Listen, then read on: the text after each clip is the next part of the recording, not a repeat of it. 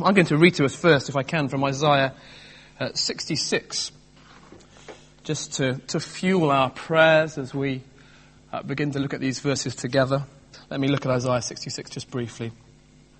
The Lord says this These are the ones I look on with favour, those who are humble and contrite in spirits, and who tremble at my word. Father, you know us, you know our hearts, you know the pride of our hearts. And so we long as we look at these verses together this morning that you would humble us that we might be humble as we come before you. We pray for ears that hear. We pray for contrite hearts that long to change. We pray that you would mold us and shape us this morning. In your Son's name, Amen. I wonder, are you the kind of person who who likes to read the final page of the book first. Or maybe you're the kind of person who likes to remove the final page of books for those people who can't read them. You know, the kind of person we can't quite cope with the tension and so we, we need to know how it's going to end before we'll bother starting the book. Is it going to be a happy book or am I going to finish depressed? I don't particularly want to read it. I'll leave it, thank you. We must know how it ends. It turns out you might be onto something. Ben Smith, wherever he is, one of our ministry trainees, um, pointed me to a study recently that came from the University of California. And it found that stories were actually enjoyed more by those who knew how the story was going to end. One of the authors said, it's sort of as if knowing things puts you in a position that gives you certain advantages to understand the plot. Another author says it could be that once you know how it turns out, you're more comfortable processing the information of the story. You can focus on a deeper understanding of where it's going, what it's about. So, so knowing where it's all going means that we can enjoy it more, means, means that it has more meaning for us as we read the story. And for the Christian, it is that. We, we know how it's going to end. We're shown the final bit of the drama where God's rescue plan all ends up. The culmination of everything, the final consummation of God's plan for his world a time of transformation where his people are able to worship him, to serve him as we were made to, not marred and tainted by sin or by suffering. So that knowledge of the then impacts how we live now. The last page of the book changes the significance and importance of day to day living. But I, th- I, think it's more than that too, though. It's not just that we know the end and so we're able to press on and cope with the difficulties of the now. No, no, the end is to impact and to shape and to mold us now. So in the Sermon on the Mount, Jesus said uh, that we are to store up treasure in heaven and not treasure on earth. But then he said this, he said, where your treasure is, there your heart will be also. That is, at the start of this new year, what do you treasure the most in life? Because that is where your heart will follow. So, do you treasure money? Then your heart will chase after money and your life will be shaped by money. Do you treasure a person, a real person, a hypothetical person? Then your heart will chase after them and your life will be shaped by them. Where your treasure is, Jesus says, then your heart will be also. And so it is vital for us to, to treasure the end of the story, where it's all going, because that will shape us. It will mold us. The problem is we get it wrong, don't we? So we, we've been seduced by the, the treasure of this world and and our hope is in little things like a new year, or a new job, or a new outfit, or, or a new church, or whatever it might be. Or frankly, we have these tiny, puny visions of heaven. We've believed the lie about clouds and harps and nighties, and, and our hope becomes weak and diluted and laughable. So for these three weeks, three weeks in a dark December, we're going to be focusing on these final chapters of the Bible. People often feel very hopeless at the start of a new year. And so it's my prayer that we will look at and understand and explain something of, of our true biblical hope from the end, to, to grasp it mentally together. But more than that, that we will be shaped by it. That our lives will be molded by the certain hope of heaven. That, that our true home would shape us. And what we're going to do is we're going to look at the chapters, or these, these verses, thematically again and again over the three weeks. So rather than going through verse by verse by verse, we're going to, to sweep over each time and pick up a different theme for that week. So this week we're going to be thinking about people. Uh, next week we'll be thinking about the place. And then the week after, I think most importantly in our final week, God's presence. But before we dive in, we need some introductory thoughts. How do we read these kinds of writings? How do we understand and interpret the, the apocalyptic? Just a few very brief thoughts to try and give us some ideas. These are the kind of things we can develop as well in home groups. If you aren't in a home group, let me encourage you to get in a home group. But just a few ideas to how we understand these, these verses. The first thing to say is that the writer, that God is trying to explain things in a language that we can understand. He's not trying to confuse us. He's not trying to make things obscure or muddy. Uh, and yet, we say, well, he's talking of brides and cities and lions who are, who are like lambs. So why does he do it this way? Why does he speak in that way? One, one writer said, well, one of the reasons God uses so much symbolism is because we are so dead to him.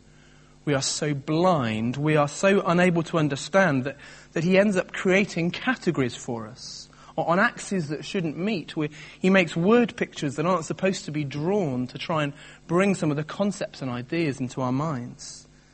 These pictures that are so powerful as we try and balance them and grasp what's going on. But maybe say, well, how do we understand these images? What does he mean by a city or a bride or a lamb or a lion? Do we just import our own ideas? Do we give meaning to the text ourselves? You know, I think of cities. I spent 15 years in Birmingham. Birmingham has pollution, it's smelly. Does this bride have, have issues that we need to talk about? What is going on? Of course not. That, to go back to our opening illustration, if you're the kind of person who likes to read the final page in the book first, as you read it, you don't really understand much of what's going on in the story. You don't really know the characters or the plot or the development of the plot or really of any of what's come before. You just know how it ends. Well, I think so with Revelation, so with any of Revelation. By necessity, it's going to be a culmination of stuff that's come beforehand, a consummation of all the text before. So to try and grasp the images and understand what's going on in Revelation, we need to have read our Bibles. It's the summary. We need to know the story and so lots and lots of what we will see is, if you like, the summary of the story of the Bible, pictures that have been picked up and developed and worked right through until we get to Revelation 22. So we will do that now, and there'll be four brief points for this morning. Wow, Jonathan, that was clever. I like that. Um, so firstly then, it is going to be a place of people, which sounds pretty simple. But what I'm trying to say is this isn't an idea or, or a philosophy or a story or a poem or a hypothesis. This is solid. This is real. And there will be real people in the new heavens and the new earth. And broadly speaking from the passage, it seems there will be two contrasting groups of people who will be there. The first one is the covenant people of God. They will be there. God's people saved and washed and forgiven and rescued. Not through anything they've done, but through Jesus and what he's done. You see it in a number of ways, but look at it with me first in verses 2 to 3. And, notice the language of bride in these verses. Verse 2 I saw the holy city, the new Jerusalem, coming down out of heaven from God, prepared as a bride beautifully dressed for her husband. And I heard a loud voice from the throne saying, Look, God's dwelling place is now among the people, and he will dwell with them. They will be his people, and God himself will be with them and be their God Flick down again, verse 9 to 10 in 21.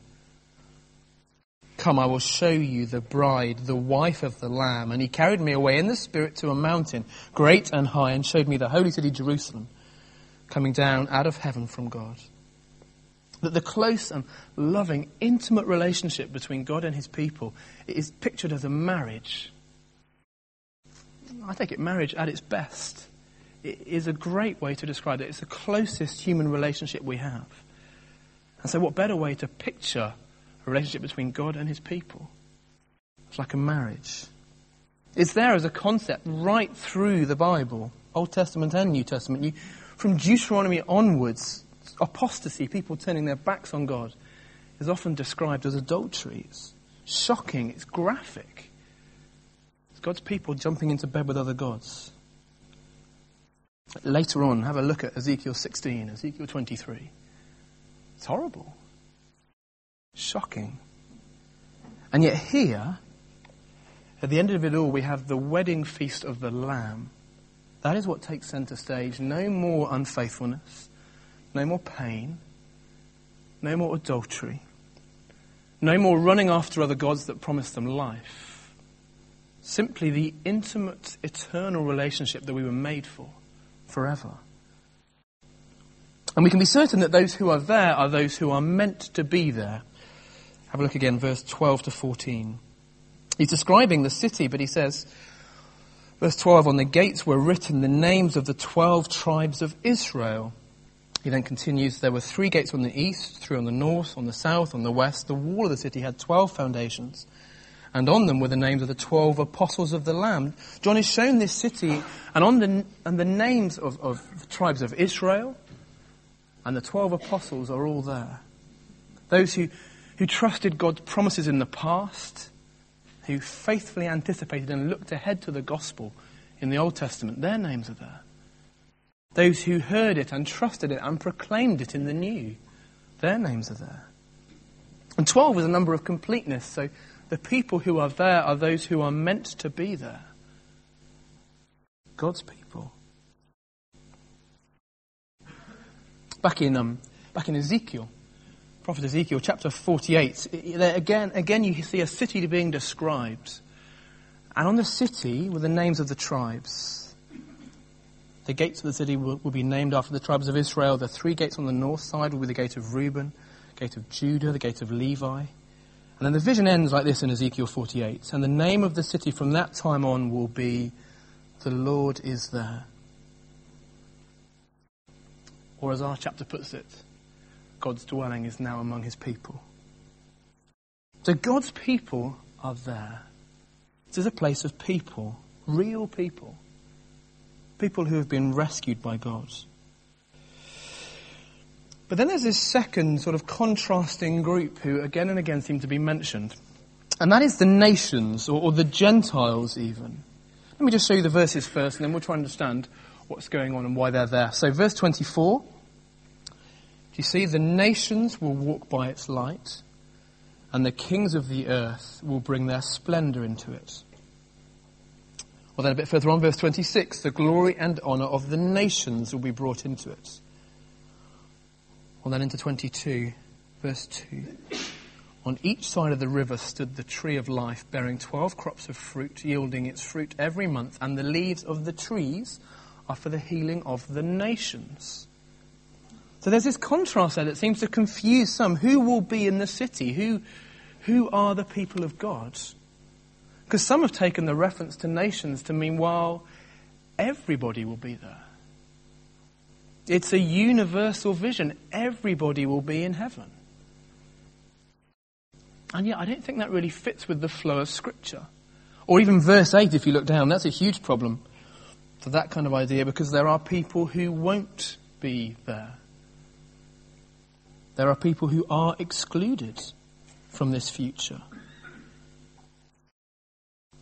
I would urge you, if you wouldn't call yourself a Christian, to trust Christ for yourself. Trust Jesus. That the world says, well, if there is a heaven, then everybody is bound to be there. But that doesn't match up, does it, with our verses this morning? Those who trust Jesus are forgiven and washed And they will be there, and I'm afraid only they will be there. Trust God's rescue plan. Become a part of His bride for yourself. Trust Him. But what is going on with these nations? Well, I wonder if there's not a, a, couple of things that might be happening. The first is that, again, it's a culmination of a theme of Scripture that as you read through the Bible, you see again and again and again. And that is, it's the, the idea that God will be where He belongs. He will be worshipped by all at the center of the universe. All will glorify Him. All will worship Him, even His enemies. Let me just give you a, a kind of potted uh, walk through some of these ideas in mind. Psalm 2, we see the opposite happening if you know Psalm 2. The, the nature of sin is a corporate rebellion against God. The kings of the earth rise up, the rulers band together against the Lord and against his anointed, saying, Let us break their chains, let us throw off their shackles. The one enthroned in heaven laughs. The Lord scoffs at them. The nations, the kings rebelling against God turning their backs on him. And so God's rescue plan becomes, as it becomes clearer, you see the breadth of those who will bow to Jesus. Isaiah 49. I will also make you a light for the Gentiles, that my salvation may reach to the ends of the earth. Kings will see you and stand up. Princes will see and bow down, because the Lord who is faithful, the Holy One of Israel who has chosen you. People will bow to Jesus from all walks of life. And then a glimpse to the very end, though, Isaiah 60. Christmas verses. Arise, shine, for your light has come, and the glory of the Lord rises upon you. See, darkness covers the earth, and thick darkness is over the peoples, but the Lord rises upon you, and his glory appears over you. Nations will come to your light, and kings to the brightness of your dawn. You see it in part with the Magi coming to Jesus. But now that's fulfilled when all nations will bow. God, the source of all goodness, will be at the center, prov- providing blessing. He will be worshipped, he will be adored. God where he belongs, God's people where they belong. So I think that's going on. It's the culmination of a theme going through Scripture. But more than that as well, the second, if we've been reading through Revelation, which we've not, then you will have remembered from chapter 7 there's this glimpse of who is worshipping around the throne. After this I looked, and there before me was a great multitude that no one could count, from every nation, tribe, people, and language, standing before the throne and before the, the Lamb. They were wearing white robes and were holding palm branches in their hands. All nations represented. Every language you can conceive of. Every dialect, every group, every people, every colour the description morphs that the covenant people of God are people from everywhere. God had promised to Abraham that through his family the ends of the earth would be blessed. And here they are, receiving the ultimate blessing of a presence of God. Of course, it's one of the reasons why it's so great to have such diversity in this geographic area. That the peoples of East Oxford, because because God deserves their worship. The Christian faith is not just something for, for Westerners. Do, do pray for us as leaders as we think about how to reach the peoples of this area better. Because they will all be represented in the new heavens and the new earth. Or think about your colleagues or people in your class or on your course. That the breadth of the peoples of Oxford and, and many, many nations do converge here are nothing compared to what the new creation will be like. I take it as well, it's also why our churches ought to be broad. In a little sense, we're to be a foretaste of heaven. Broad people rescued by Jesus from all kinds of backgrounds, all kinds of nations, just to, to filter off and to siphon different groups, ethnic groups or interest groups or whatever it might be. It's much easier but we lose something of the gospel, something of the richness of the gospel diversity as Jesus calls his family together. So that's our first point and our longest point. So it's, it's a remarkable mix. The covenant people of God come from all nations, all walks of life. And yet the experience of these people are also remarkable because the struggles of the Christian life have gone. So, with me, look back over your last week. And what would you change about yourself? What would you change about your experience from this last week?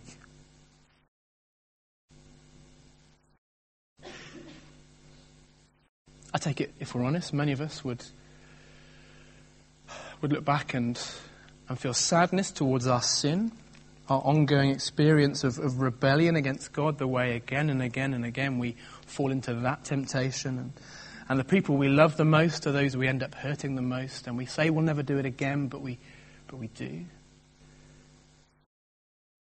And if it's not sin, then experience of suffering broken bodies that are decaying and don't properly work anymore, and limbs that ache, and trips to the doctors and blood tests, and, or broken minds, darkness, depression. And the good news is from these verses that one day those will be a thing of the past. They will be gone. So let's look firstly and see it will be a place of no sin. Imagine a world where you have no need for New Year's resolutions.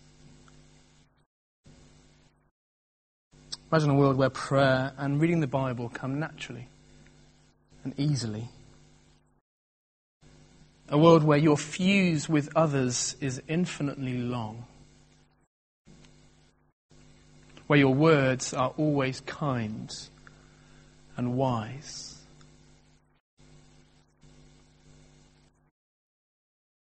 You know that sin that you hate in your life, the one that, that you're embarrassed by, perhaps nobody else knows about it. One day that will be a thing of the past, and it'll be gone. Have a look at verse 6 onwards with me.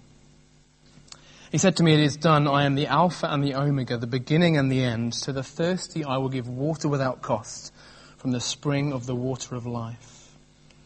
Those who are victorious will inherit all this, and I will be their God, and they will be my children, better sons. But the cowardly, the unbelieving, the vile, the murderers, the sexually immoral, those who practice magic arts, the idolaters, and all liars, they will be consigned to the fiery lake of burning sulfur. This is the second death. That the culture at the time when the Bible was written was for boys generally to follow in the footsteps of their fathers. That was what it was expected. He, he was a blacksmith, you would be a blacksmith. He was a farmer, you would be a farmer. He was a carpenter, you would be a carpenter. And so then, verse 7 they will be my children, sons. Well, we are God's children now. But there'll be a time coming when we'll be perfectly his children. We will be like him. The frustration with ourselves now will be gone. The daily battle to follow Jesus will be gone. Because we'll be like him. And so he says, if we're victorious, that is, I take it, if we, if we keep clinging to the gospel we keep close to the cross, then there'll be a time we will utterly be his sons, utterly conform to the image that we were meant to be conformed to. Just like our Father in heaven, to reflect him. No more sin or death or sorrow or hypocrisy or two-facedness or ungodly competition or self-centeredness or whatever it is for you. All gone the presence of sin a thing of the past. Wouldn't that be amazing? Don't you treasure, don't you long for that day? But verse 8 those who are not God's, those who do not want Him, those who are not forgiven, they must pay for their own sin before a perfect and just God. And just as with Satan in the previous chapter, they will be excluded from God's presence. It's going to be a place of no sin, It'll also be a place of no suffering.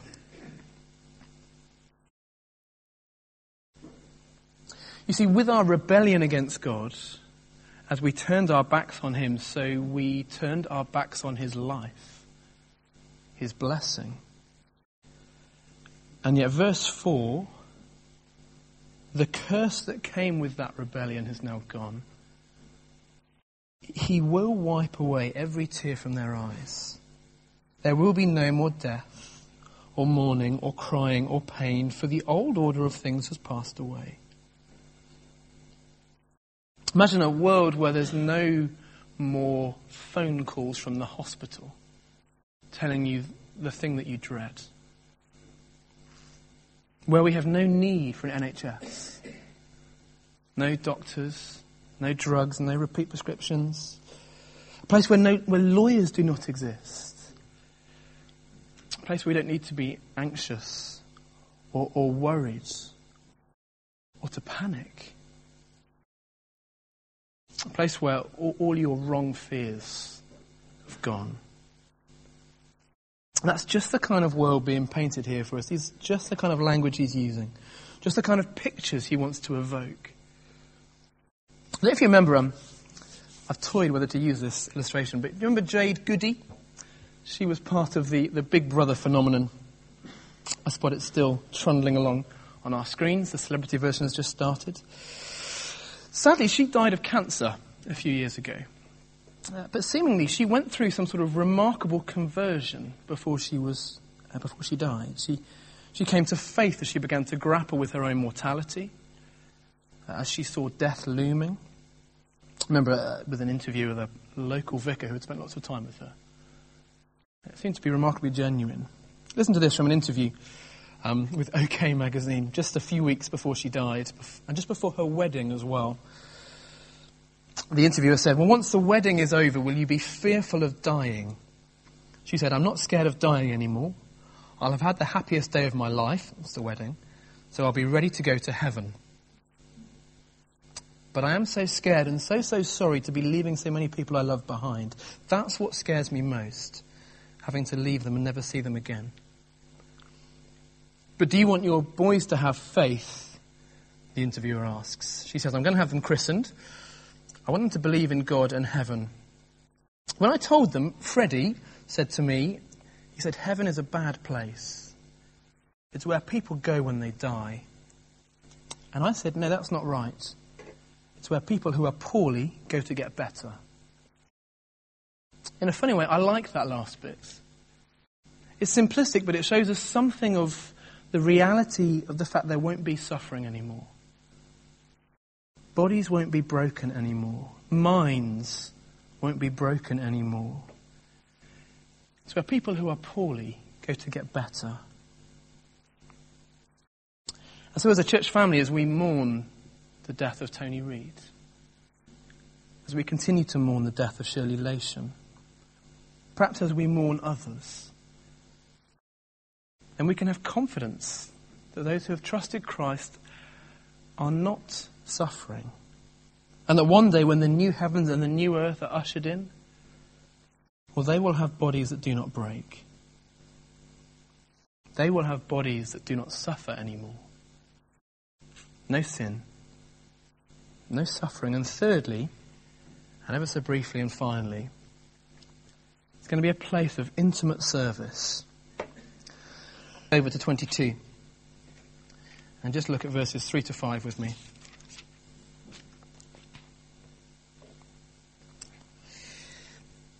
Again, he says, No longer will there be any curse.